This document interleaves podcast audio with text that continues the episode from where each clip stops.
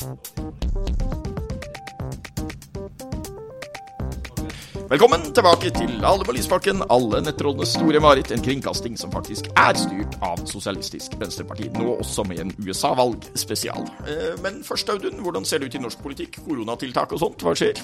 Ja, Dette var jo uh, uken for uh, nye koronatiltak. Uh, dessverre så sprer smitten seg igjen, så vi får bare benytte anledningen, vi. Og jeg ser du har sjakkmunnbindet ditt ja, ja. liggende klart ved siden av mikrofonen til å anbefale folk å følge rådene. Men det er brei oppslutning om at eh, nå må vi trø til en gang til for å bekjempe smitten. Eh, så har vi hatt en liten diskusjon om eh, maktmonopol og demokrati, som jeg på en måte syns er på sin plass. Det ble jo en liten sånn ubehagelig seanse i Debatten-studioet til NRK på tirsdag, der helseministeren er sånn herre må jeg si at det har vært en litt sånn maktarrogant tone. Nærmest liksom eh, satt satte Fredrik Solvang på plass for at han stilte kritiske spørsmål. Og Da lurer jeg litt på hvor vi har kommet. Jeg har vært ute med noen forslag om at nå burde vi sørge for at disse her koronatiltakene forankres i Stortinget. Altså de som er mest inngripende i forhold til folk og næringer sin frihet.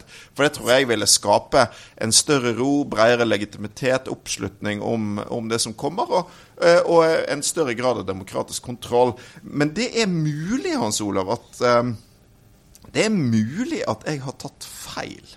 Mm.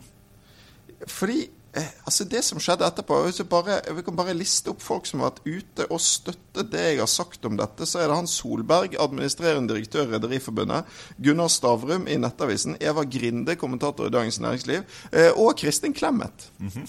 Ja. Så eh, eh det, det, dette, dette, er litt forvirrende for meg. Ja. ja. Nei, men eh, du får vel bare ta det som en positiv indikasjon på at vi har litt mer konstruktiv tone over partigrensene i eh, Norge enn det de har i USA i øyeblikket, og et litt mindre polarisert landskap, tenker jeg. Men det er litt viktig at vi har den demokratidebatten oppi det, og det er en del ting ved demokratiet som blir annerledes. Jeg er også litt spent på hvordan hele valgkampen, ikke bare for SV, men for andre partier kommer til å bli, eh, når vi nå ser at de tiltakene fortsetter over i det nye året. Vet ikke hva du tenker om det? Stortingsvalgkampene starter jo tidligere og tidligere, ikke sant? Så vi er nesten i gang. Du hadde folkemøte på Lillehammer i går. Ja, jeg var på Lillehammer i går i, i, ditt fylke. og det er jo, altså Jeg, jeg uh, har jo mange år reist rundt i Norge og hatt folkemøter som er liksom egentlig på en måte litt det samme som de gjør i USA, med sånne town halls. ikke sant? Der, der du får Istedenfor at folk bare skal sitte og se på politikk på TV, så kan man faktisk møtes. Du kan ha et folkemøte hvor uh, Ja, jeg får sagt litt om hva jeg er opptatt av, men folk får stilt spørsmål. Vi får ha dialog, vi får møte hverandre. det er jo vanskeligere å gjøre nå. Så, så, du kan si de møtene vi har nå, som er veldig sånn Uh, inngangsbegrensning på Lillehammer kino i går f.eks. Bare et begrenset antall plasser, og folk må sitte veldig spredt. Det gir i hvert fall uh, uttrykket 'spredt applaus' en helt ny mening. Ja. Så det var, det var, veldig kjekt å være, være på Lillehammer i går.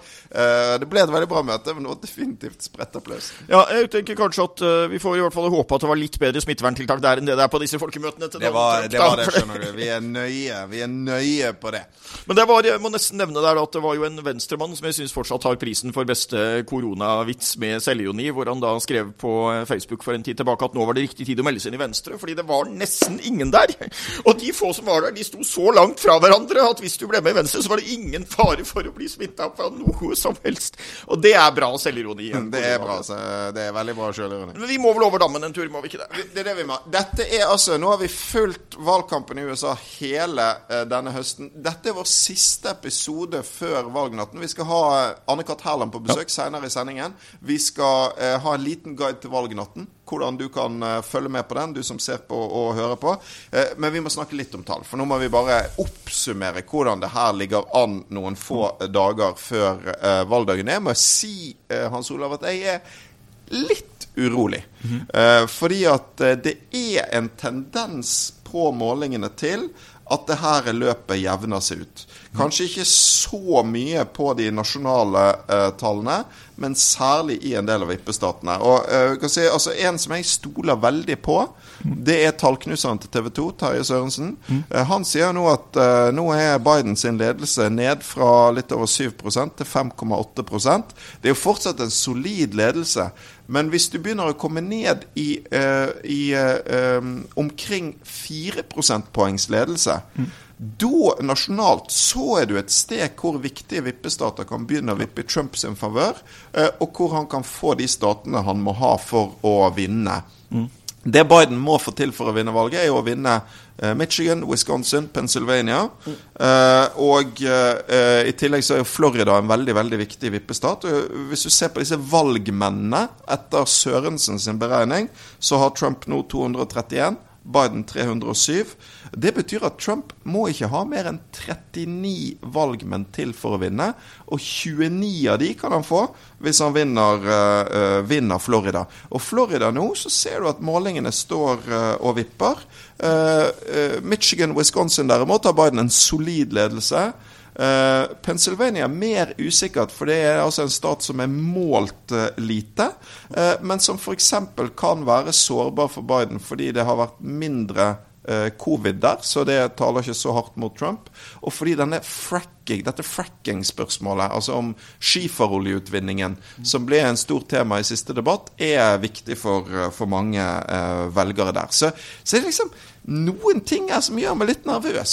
Skal du berolige meg nå? Ja, jeg kan prøve. Eh, det er sånn at eh, I et langt perspektiv så har meningsmål i denne valgkampen vært veldig jevne. Bevega seg oppsiktsvekkende lite, selv om vi oppfatter at det har vært en turbulent valgkamp og det har skjedd mye. Så har frontene virka ganske låste, og Biden har liksom ligget på en ledelse som er veldig klar gjennom hele perioden. De tallene som Sørensen der, Det er mye interessant med metodene til Sørensen, men vi får kanskje også da nevne at det er andre som opererer med klart uh, høyere tall enn det han hadde. Så når jeg var innom 538, det mest respekterte eh, amerikanske nettstedet, så mente de fortsatt at vi var oppe på åttetallet. Eh, da. Eh, og det er egentlig der det har ligget sånn 7-9% veldig lenge. Men en liten ting jeg la merke til her. Forhåndsstemmene i Pennsylvania de er interessante. For du får ulik statistikk fra delstat til delstat. Og i noen delstater så får du bare beskjed at så og så mange har stemt. I andre delstater får du beskjed at så og så mange demokrater og republikanere har stemt. Og så så jeg litt over staten av f.eks. Florida, så var det ikke noe sånn kjempeutslag. Der var det sånn type 4,6% flere demokrater enn republikanere som hadde forhåndsstemt. Og det kan være godt nytt for republikanerne, det, for det, da har ikke demokratene noen sånn kjempeledelse.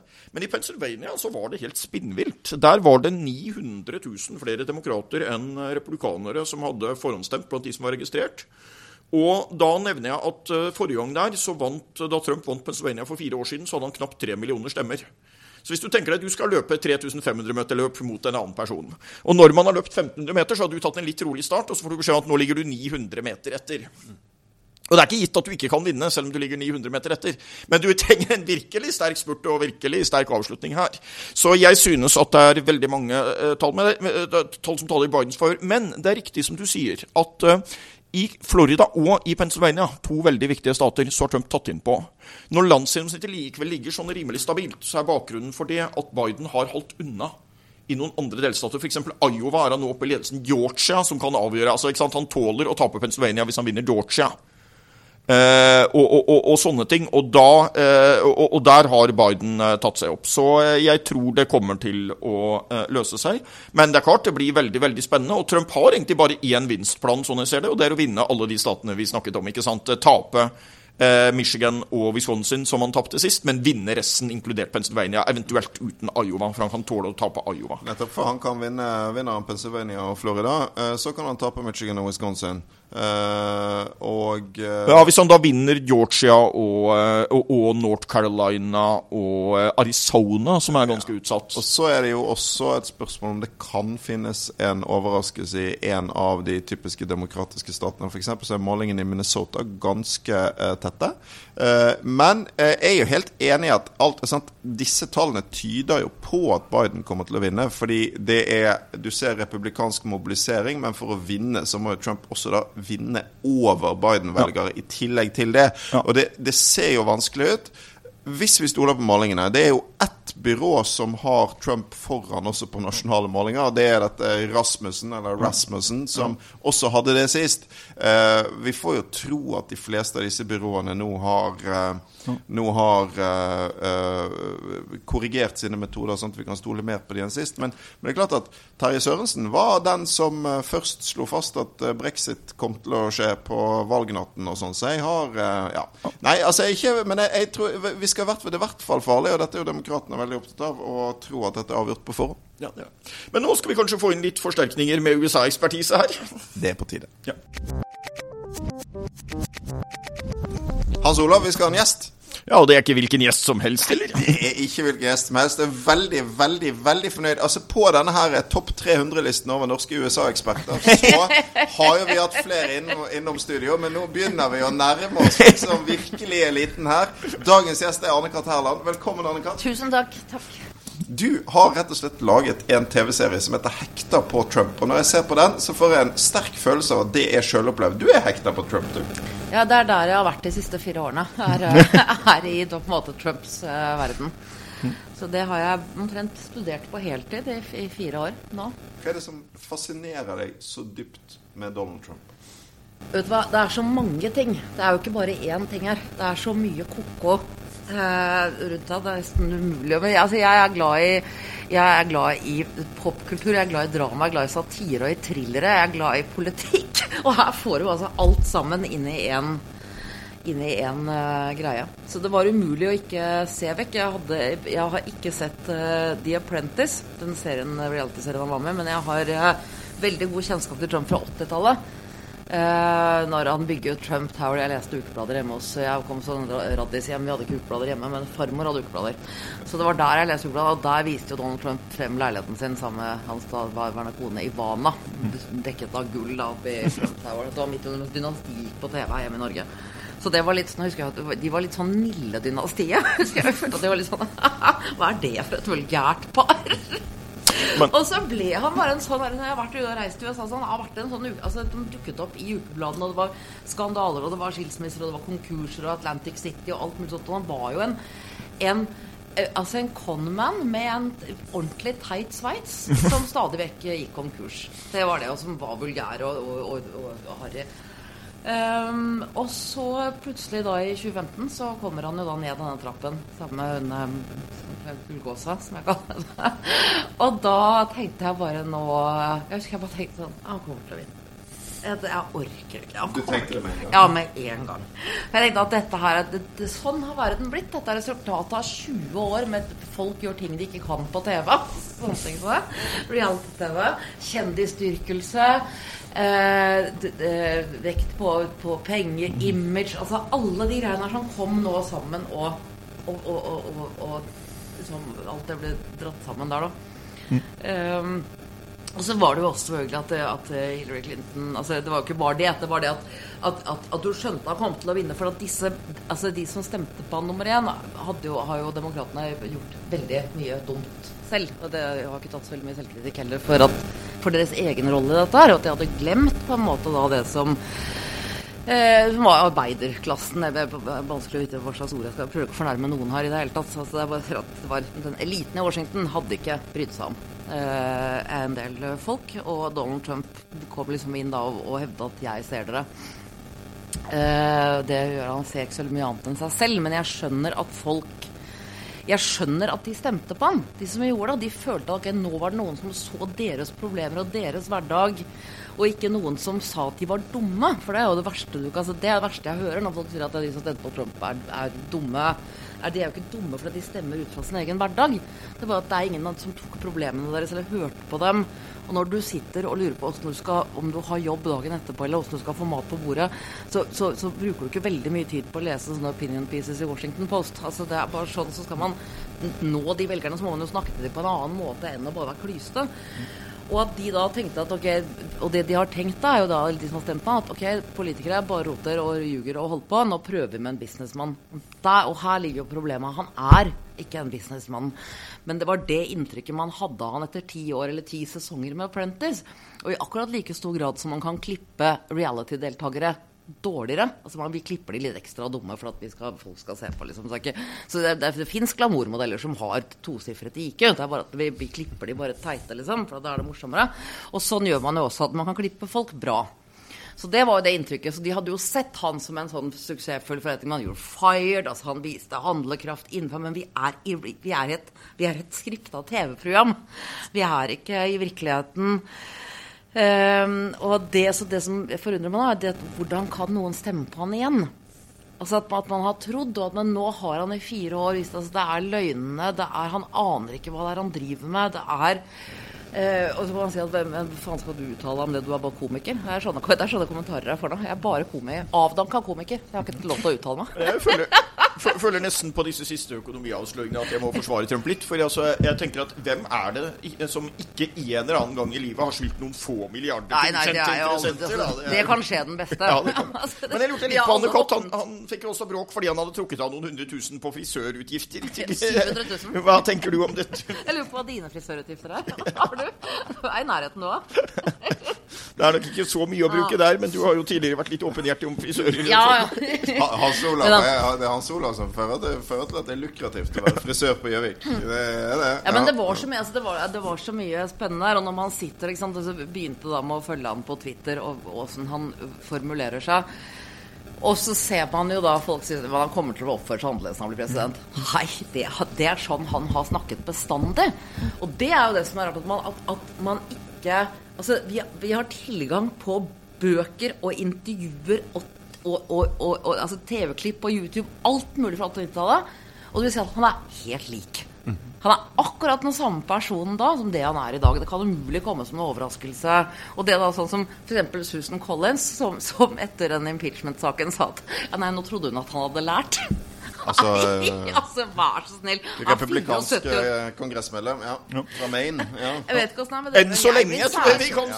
Ja, ja, men jeg blir mer og mer fastlåst jo eldre jeg blir. Så det er ikke noe, det, og det, det, sånn er det bare. Eh, Men det var, jo, det var jo noen som sa det altså En av historiene om Trump er jo at uh, han rett etter at han hadde vunnet valget, så uh, var det en av hans nærmeste som spurte han liksom OK, hva er det du vil oppnå nå? Og så skal han ha sagt jeg vil bli det mest berømte mennesket i verden. Og det har han jo klart.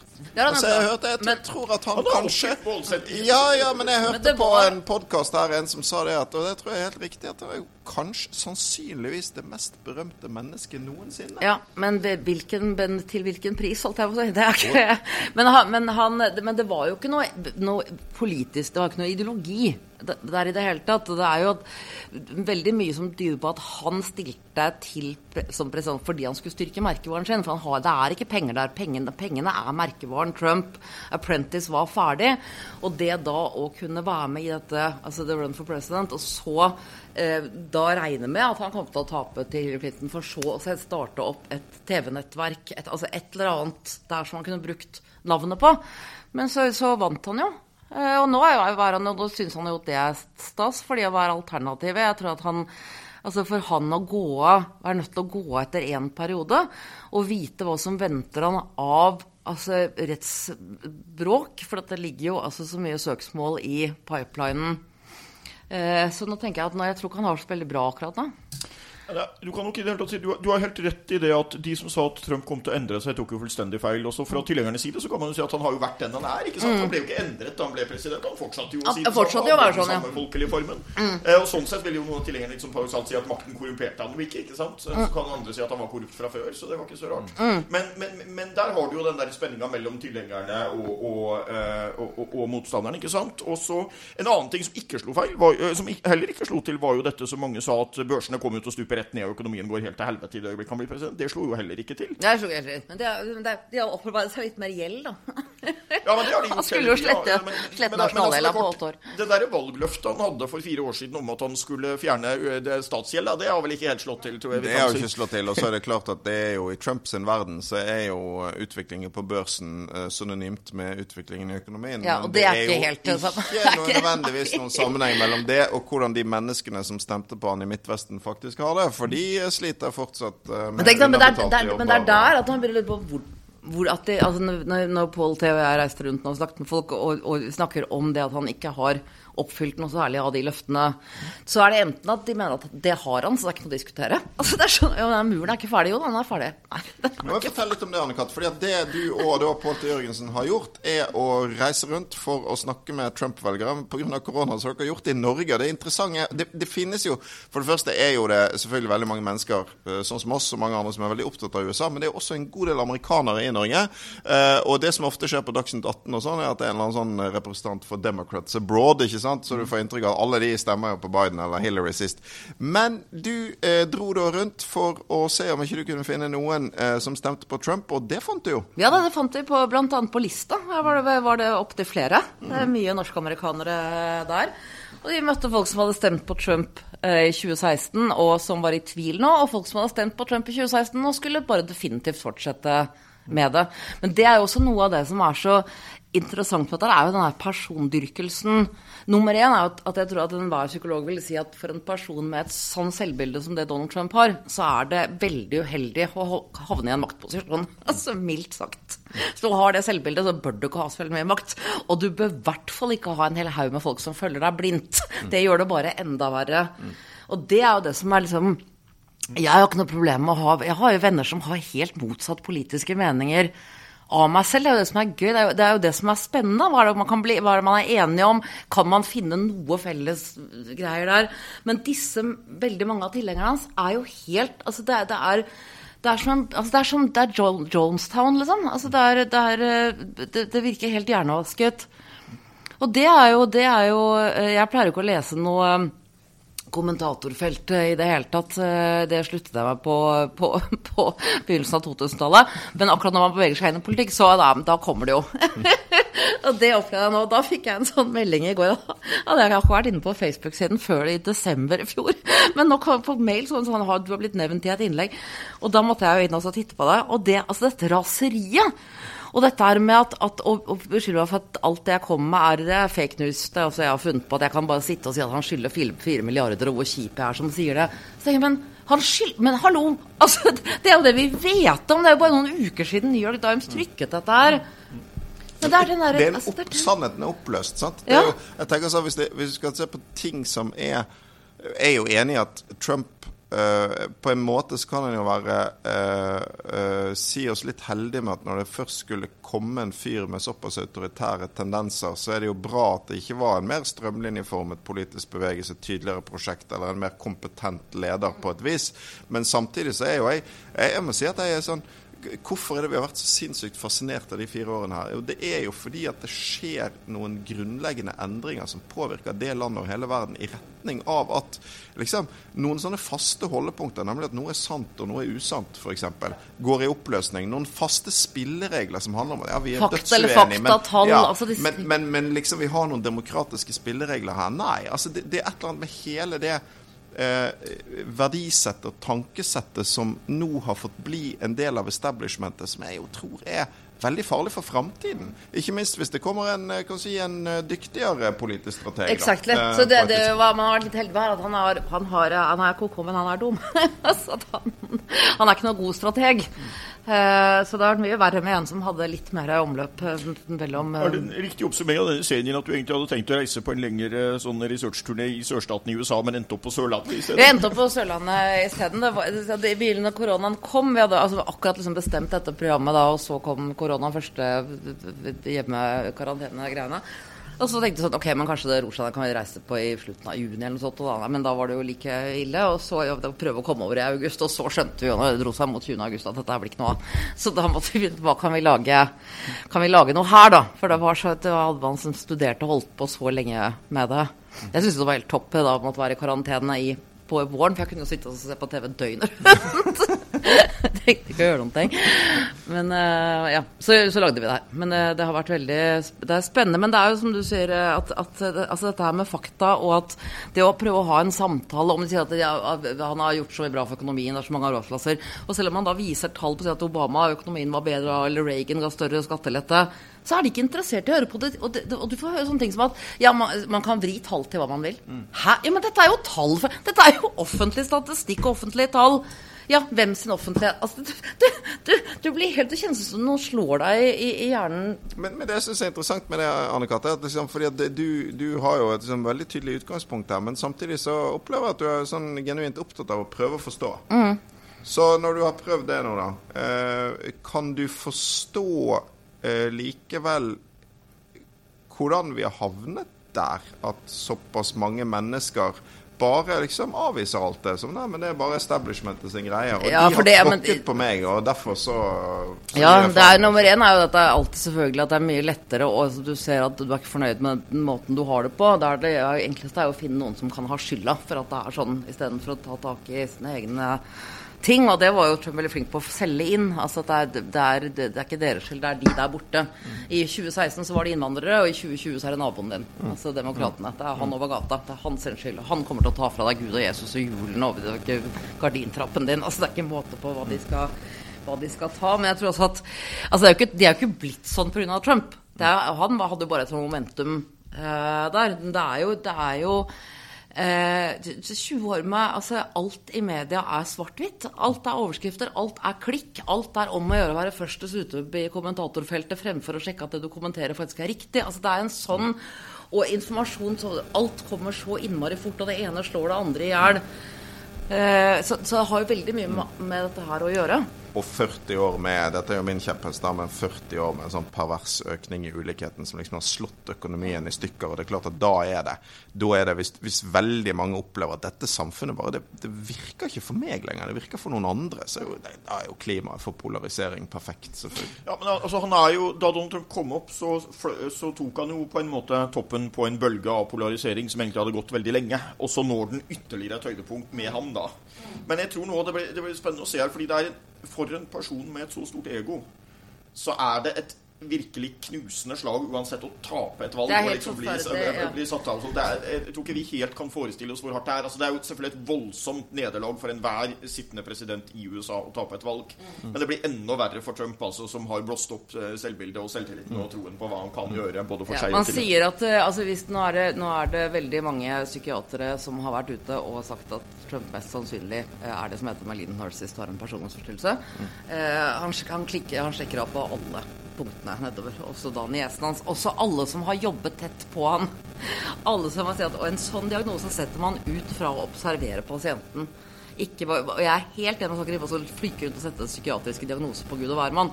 Og det at noen er litt selvsentrert, er ikke det samme som at de har en narsissistisk personlighetsforstyrrelse. Men Trump har en narsissistisk personlighetsforstyrrelse. Altså, han er mer enn bare litt selvsentrert.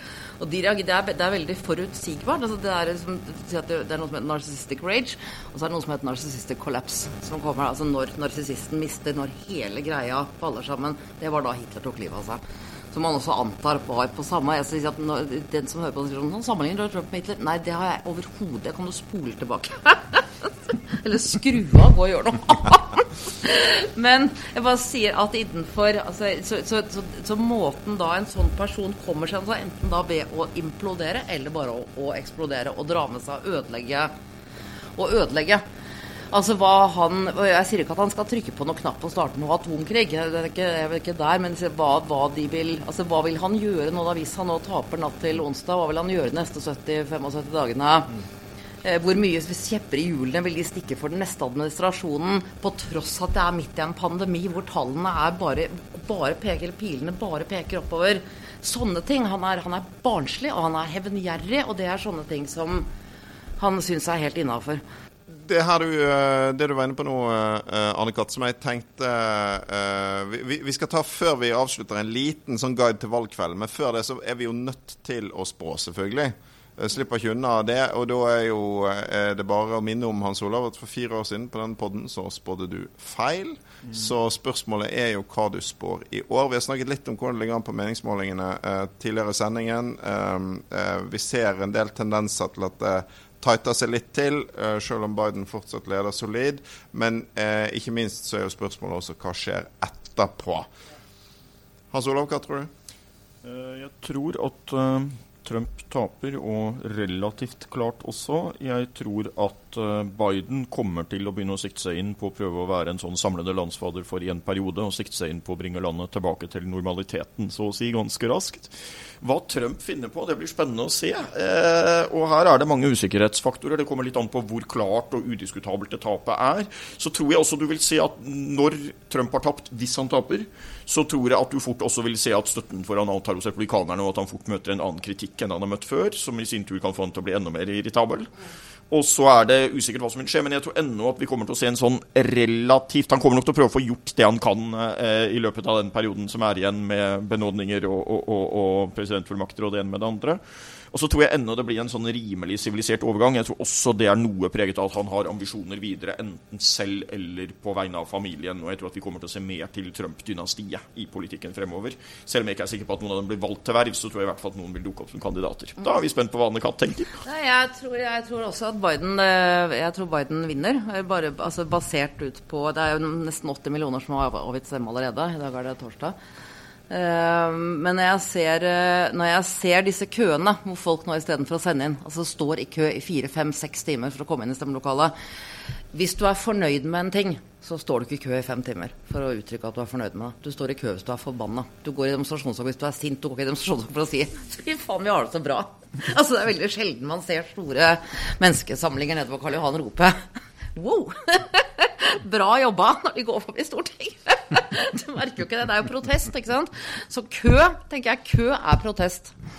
Så jeg tror at eh, Biden kommer til å vinne. Jeg håper at han kommer til å vinne med et såpass stort flertall at man slipper hele den runden via da Høyesterett, som er noe Trump kommer til å prøve på hvis det er veldig tett, og begynne å hyle og skrike. Og han har jo sagt i et år nå at dersom demokratene vinner, så er det fordi de har jukset.